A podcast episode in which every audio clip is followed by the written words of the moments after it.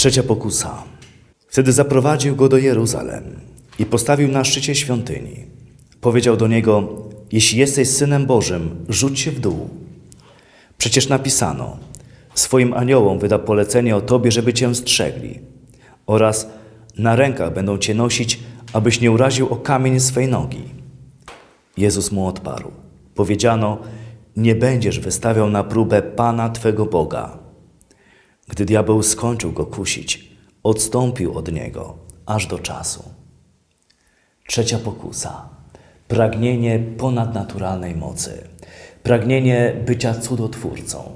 Pragnienie imponowania ludziom mocami cudotwórczymi. Pragnienie za wszelką cenę udowodnienia wszystkim i zamanifestowania, że jestem, że jestem ponadludzki, jestem nadnaturalny, ponadnaturalnym człowiekiem. Mam moc, mogę czynić wszystko, co zechcę, żeby wzbudzać podziw, zachwyt swoją osobą, swoimi mocami, swoimi zdolnościami. To jest ta pokusa, która głęboko tkwi również w sercu każdego z nas. Wielu z nas doświadcza tego, że jest ludźmi różnych głębokich kompleksów. I chcemy za wszelką cenę imponować innym ludziom. Chcemy za wszelką cenę udowadniać, jak jesteśmy niesamowici, jak jesteśmy godni e, zachwytu, podziwu.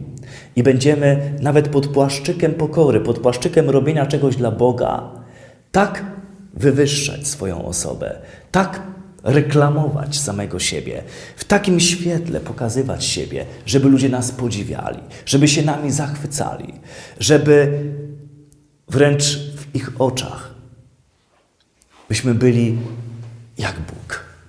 To jest ta pokusa demona również z Edenu. Będziecie jak Bóg. To wy możecie stanowić, co jest dobre i co złe. To wy będziecie decydować o tym, w jaki sposób pokierujecie swoim życiem. Nie słuchajcie słów Boga, słuchajcie własnego serca.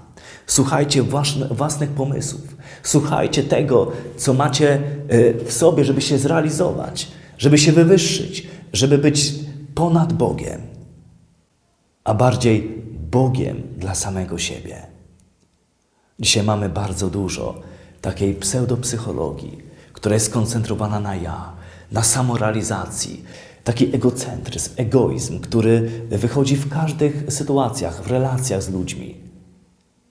Ta pokusa bycia podziwianym, ta pokusa popisywania się, imponowania innym, żeby poczuć się kimś lepszym niż drugi człowiek. To jest ta pokusa, która jest wewnątrz nas, bardzo głęboko.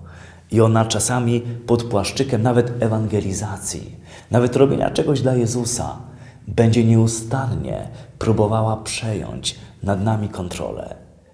Robimy coś dla Jezusa.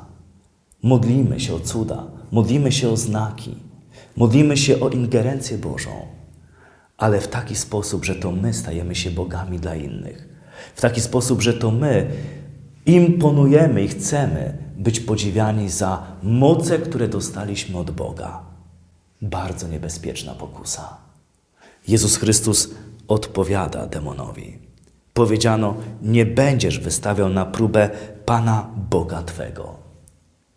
Maryja, najpokorniejsza, ona jest pełna charyzmatów, pełna łaski, pełna Ducha Świętego. Mogłaby w sposób nieprawdopodobnie imponujący ukazywać moc Boga poprzez niesamowitości, znaki, cuda, spektakularne działania.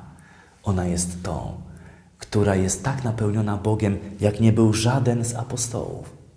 A jednak w cichości swojego Nazaretu, w cichości swojego serca, w pokorze i uniżeniu oddawała wszystko to, co ma. Oddawała moc Ducha Świętego, oddawała charyzmaty i dary, którym Duch Święty ją nieustannie przyozdabiał. Oddawała je Bogu czyniąc siebie najpokorniejszą, najpokorniejszą, uniżoną. Niech ona, Maryja, najpokorniejsza służebnica Pana, opiekuje się wszystkimi darami i charyzmatami Ducha Świętego, które On w nas złożył.